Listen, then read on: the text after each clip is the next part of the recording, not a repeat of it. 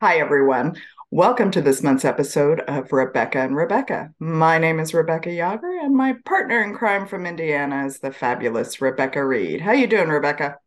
I'm well. How are you, Rebecca? Doing doing great. Looking forward to this month's interview.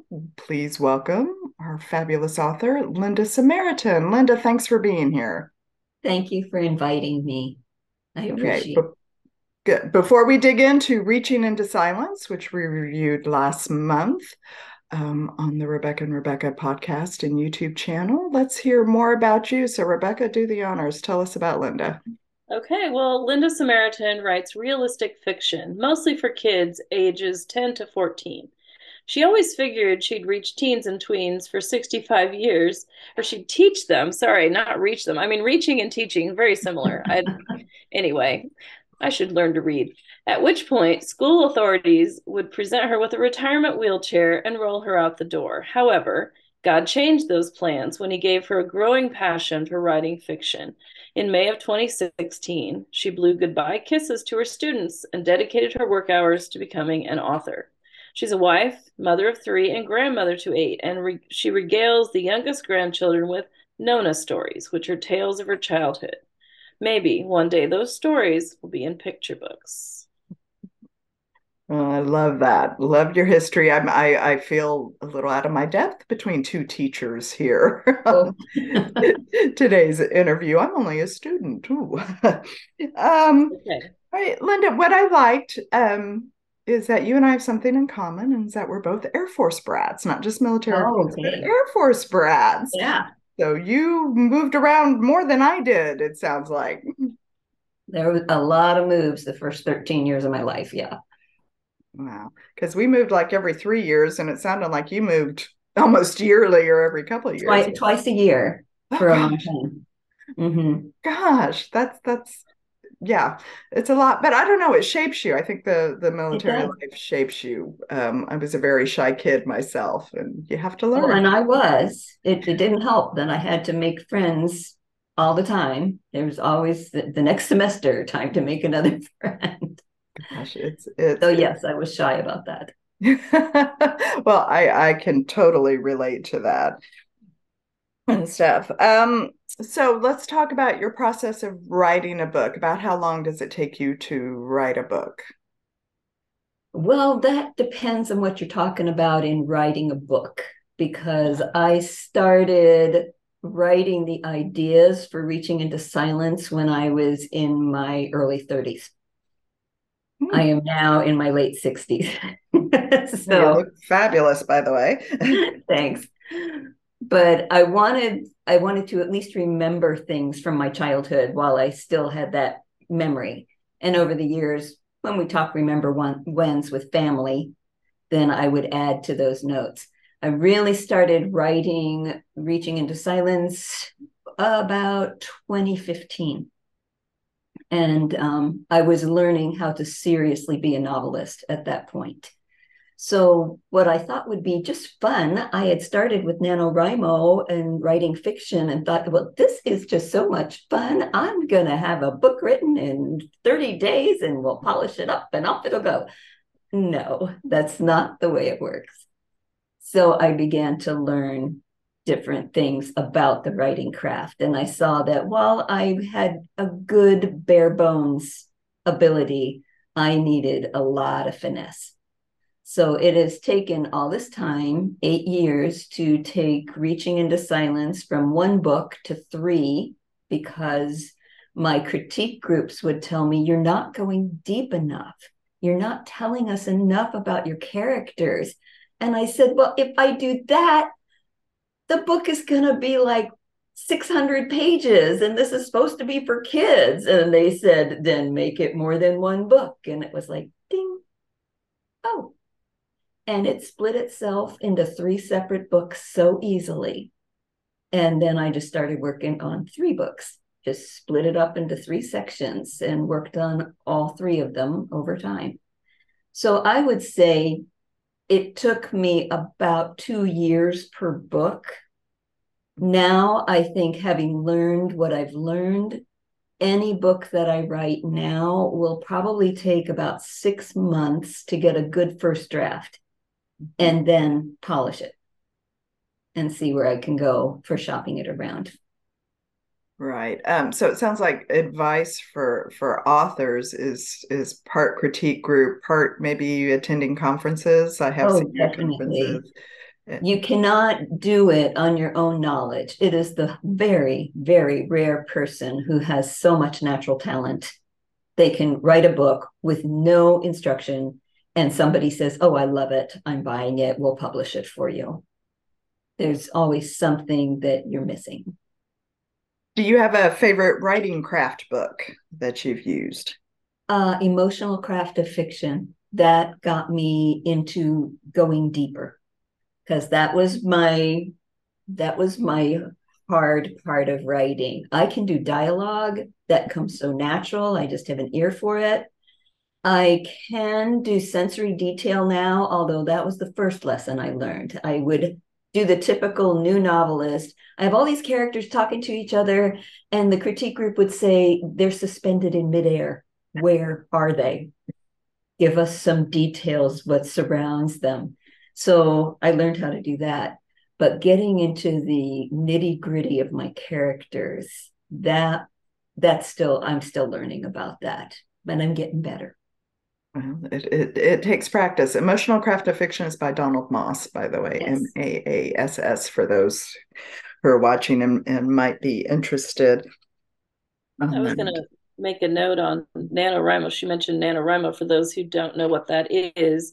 Um, that's a there's an organization that you can um, join. It's free, and you can um, write a novel in company with other people, so to speak, who you can befriend, and um, you can keep track of the writing. And there's a bunch of tips, and there's a bunch of um, kind of information that goes along with that and they challenge everyone to write 50,000 words whether that's an entire novel or not or maybe more than one depending on what you're writing um, in the month of November and so that's why it's called NaNoWriMo it's National Novel Writing Month what that stands for so there's a little and that's coming up soon if you're interested in getting involved with that you can go to the nanowrimo.org and find out about that there's my there's my commercial for NaNoWriMo There's your pitch.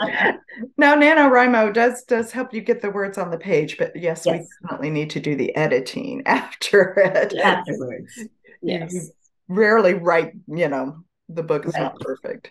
It No. teaches, it taught me how to write quicker, just to kind of, like you said, just to get the words down. And I had trouble with that at first. So that was a, it was a really good lesson for me, um, personally, learning to write that way. But um, there's definitely, it's not a polished draft when you're done, that's for No. sure.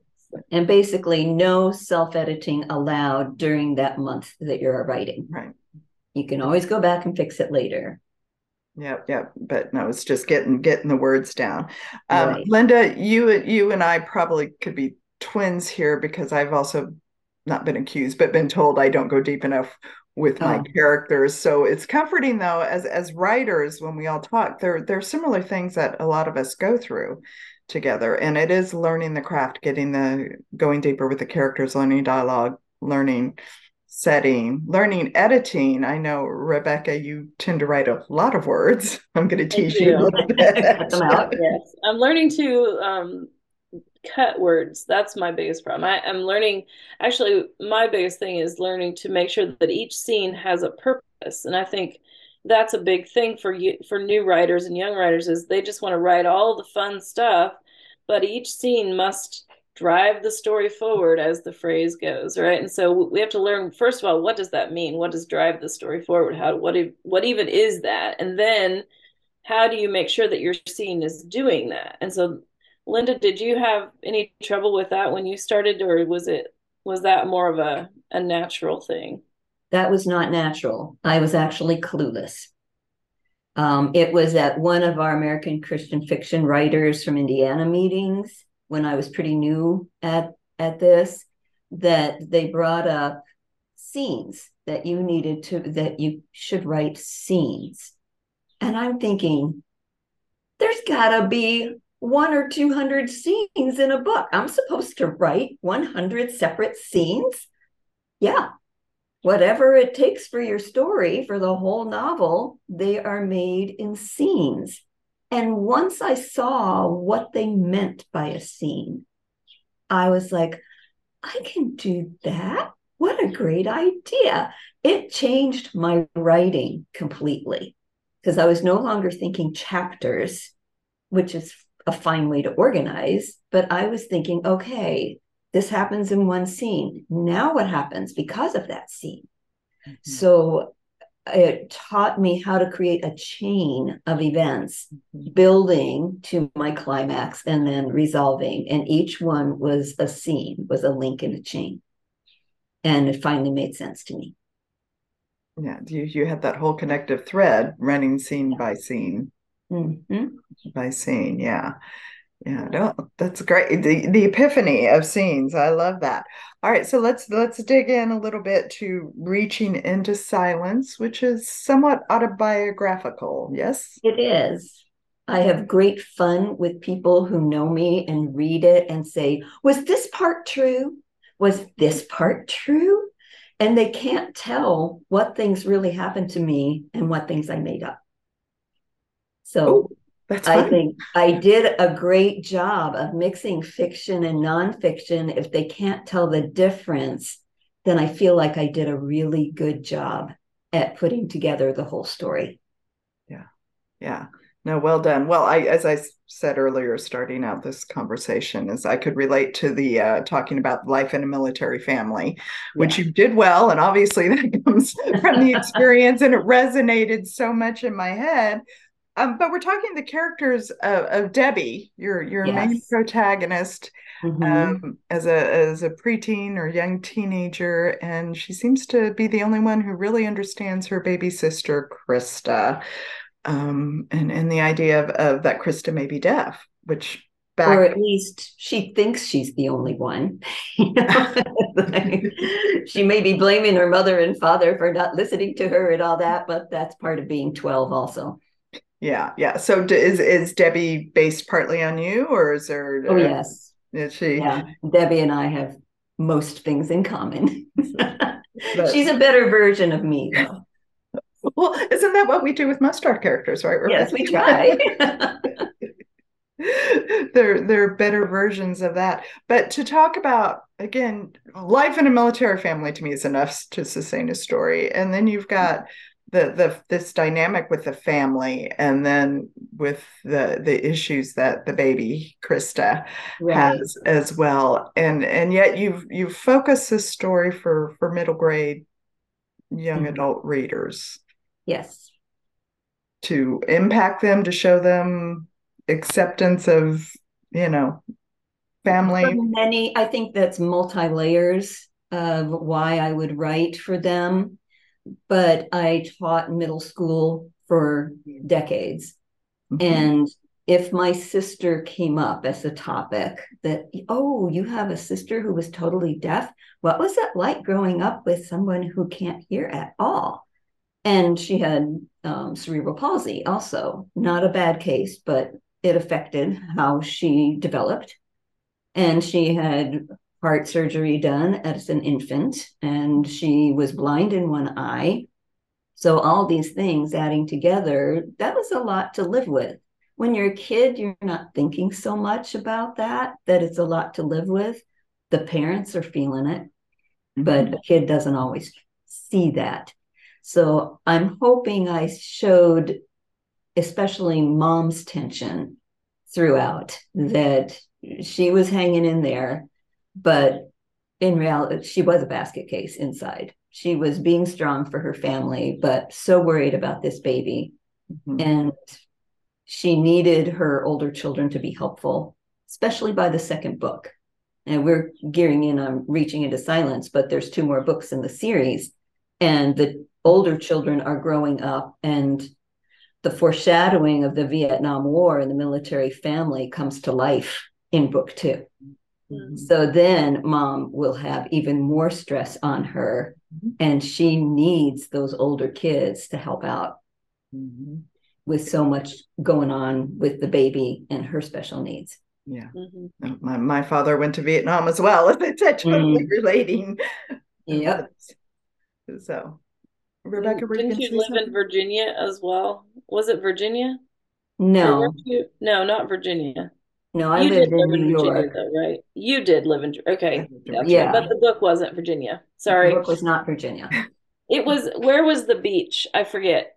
That was on Long Island, Okay, Eastern Long Island in the well, not too far from Virginia. It was East Coast, so hey, Yes, you were on the East Coast. I'm I'm on the same ocean. Yes. All Uh. Linda, you you mentioned your your the next two books in the series. Tell us the titles of them so people can look for them. Okay, the second book is Dancing in the Silence, at which point Krista, the baby, is going on two, and how she is developing at once they have found out what's going on. And then book three is Speaking Through the Silence, where the whole idea is to help Krista communicate with language. And at that point, she's three, four, Mhm. because each book takes a year and a half to two years to cover. No, that's that's really great. It's it's an interesting series. Um, I also here we go, twins again, Linda. I have deaf cousins, and so I remember going to the family reunions, and and we all learned at least the alphabet and sign language, so we could say hi to them. But they were great lip readers. Um, Okay. but I, I so I can kind of relate to maybe what my aunt and uncle were going through because they had three kids that were deaf and two that Wow. were hearing. Um, wow.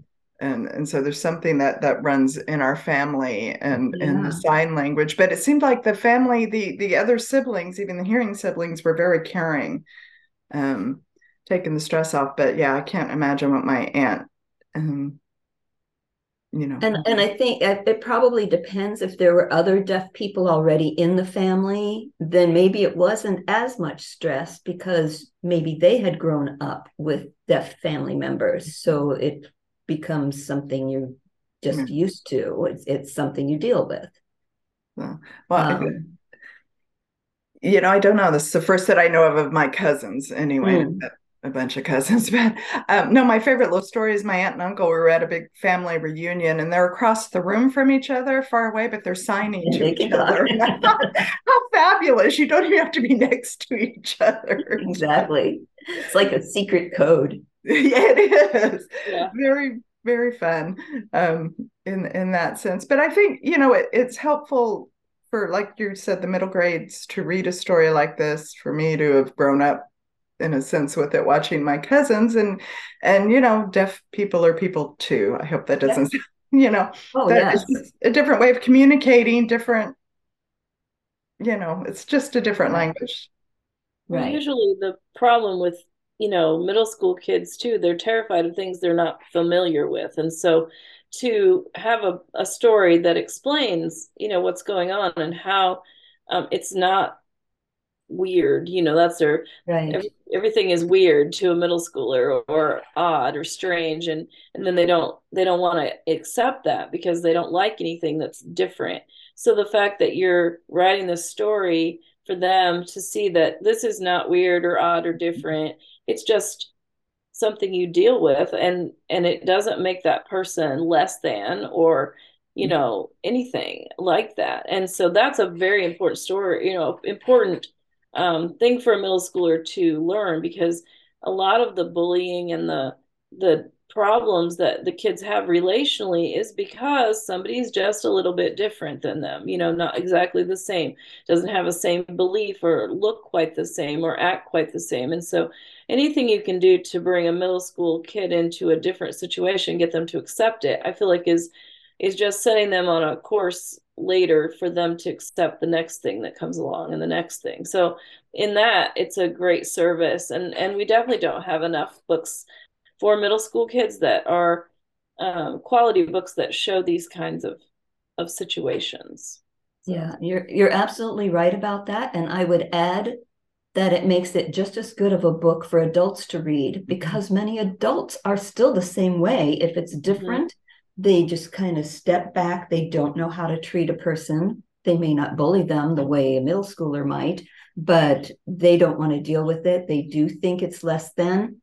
Deaf people, the deaf community gets very uh, impatient with hearing people who act like they are special needs mm-hmm. they don't consider themselves handicapped. Mm-hmm. They'll just say, learn a little sign language and you'll be fine.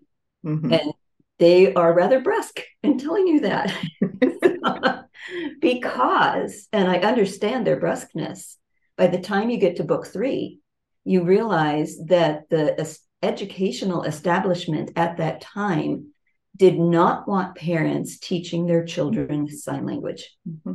They would not do it in the schools.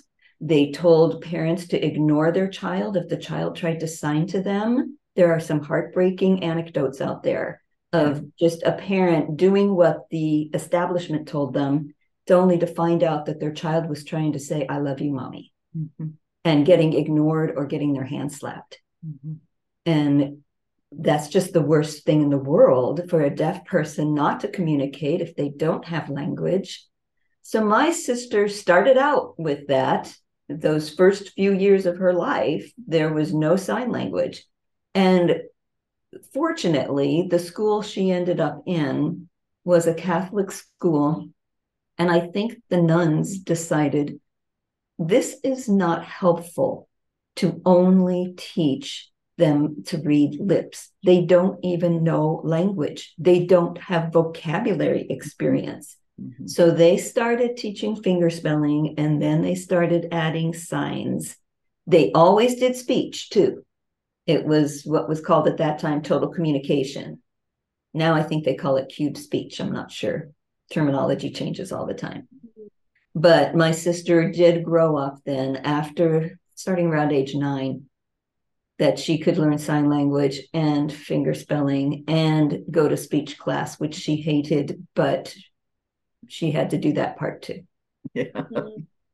But yeah, very, very important. So it's reaching into silence, dancing into silence, and speaking into silence are the three books. Um, well, each one has a different. Yeah, there's a different connector.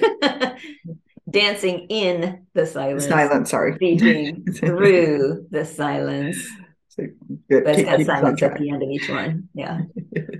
Again, I, I think it's a, uh, an important series for, like you said, even adults to read as well as their middle grade and maybe read with their middle grade or younger children. Um, yes. Yeah, I think so. In fact, that's what that was one thing I was going to add from your original questions. I'm working on a curriculum guide for teachers. And one of my best friends, who's a teacher at the school I used to teach in, she's going to put it in her fifth grade class. So we're both really excited. She's already ordered the books and she can't wait to get the finished curriculum guide from me. And she's looked at it and said, Yeah, I like what you've got here. So I am excited to have her practice with it and offer it to homeschoolers, Christian schools. I'll offer it to uh, public schools also because it has Christian elements in it. I don't know if they will be interested, but I'll still offer it. I think that's fabulous. Wonderful. Okay. Um, and besides these middle grade books, you like to write, I'm going to switch topics a little bit, women's fiction. So, what are you working on next? I have started a women's fiction series, which is Split Time. Okay. So, it, yeah, which has been, there's a challenge and a new learning curve for me. but it seems to be the way the story was coming out. So mm-hmm. it's based on four women who were college roommates and best friends then, and they've remained excellent friends through the years. So it's it starts with them at a late 40s. So they've known each other for 30 years. And in each book, each, one woman will be the featured mm-hmm. protagonist, with the others always around to support her. And it will focus on a particular problem that she's having in midlife. So the first one is uh, a missionary widow and all the problems that she had created for herself while they were missionaries. It's going to be a very hard book for some people to read because this missionary and her husband left the children behind after a while since they were in Central Africa and they had his brother raise them. But she has this convoluted, often what Christians do to themselves, sense of guilt and shame over something that the Lord would have forgiven her immediately, but she can't let go of it. So the whole character arc is her learning the truth of how you go back to God and accept his forgiveness and and forgive yourself.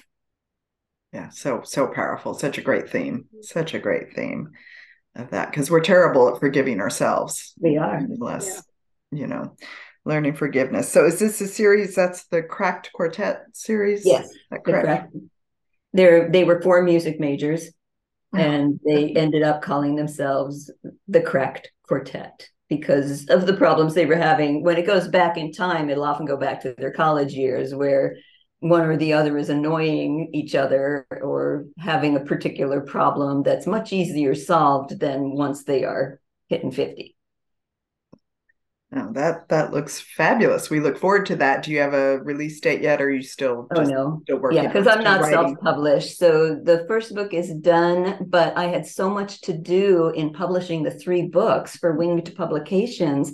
I didn't have time to do what I wanted to in getting a proposal ready. I have an agent who wants to see it, but I I haven't found the time to really do a good job for it and everything else I'm doing with World Without Sound series. Mm-hmm. So we're coming up we're with another year's worth of going to a conference, and I may be presenting it again to the same ladies. I've been trying. This is what I'm working on. Yep. Hey, life of a writer here. This is it's it's persistence and going back. I've done that yeah. before too. Repeated a pitch to and and making it good yeah. because I thought I'd have time to polish it and get it to her in a couple months. But at the very same time, this publisher said, I want your other books. And I thought, well, I guess that's the priority. it's what I'm writing for. I'd like to be published. So here we go. Absolutely. Um, Rebecca, you have any other questions before we wrap up here for Linda? Um, no, I mean, we have the uh, we have the advantage of knowing each other fairly well.